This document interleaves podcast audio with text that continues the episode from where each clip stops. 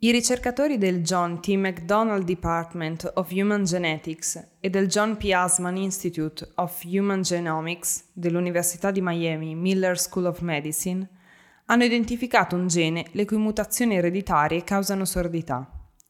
La variazione genetica colpisce soprattutto le cellule ciliate dell'orecchio interno, fondamentali per l'udito.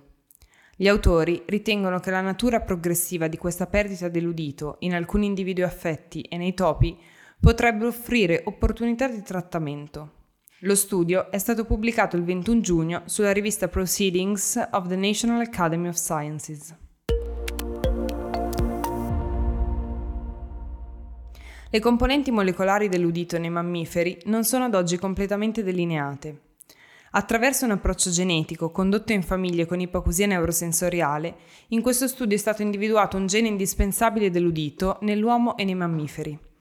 L'interruzione di questo nei topi ha infatti portato ad una perdita progressiva dell'udito associata ad alterazioni della stereocilia nelle cellule ciliate, mentre le cellule ciliate stesse rimangono intatte fino a tarda età. Il gene individuato svolge un ruolo importante nell'udito e queste mutazioni ereditarie portano alla sordità neurosensoriale, ha dichiarato l'autore senior del lavoro, ricercatore delle basi genetiche della perdita dell'udito da oltre vent'anni. Dopo aver identificato le variazioni di interesse in una famiglia, il team ha successivamente identificato nel proprio database una seconda famiglia con una mutazione diversa nello stesso gene.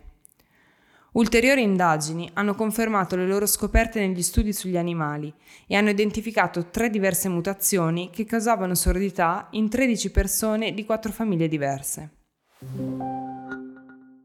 Abbiamo scoperto che questo gene svolge una funzione importante, ha spiegato l'autore principale dello studio. La proteina si localizza nelle cellule ciliate e in altre aree critiche per l'udito. La ricerca futura dovrà concentrarsi sul chiarimento del ruolo di questo gene. Infatti, nonostante la mutazione, le cellule ciliate rimangono vive fino a un'età più avanzata. La perdita uditiva progressiva osservata nei topi e in alcuni individui affetti dalla mutazione e la relativa conservazione delle cellule ciliate offrono l'opportunità di interferire con l'ipocusia neurosensoriale utilizzando terapie genetiche. Nel sommario di questo episodio trovate link a notizie e approfondimenti di orl.news.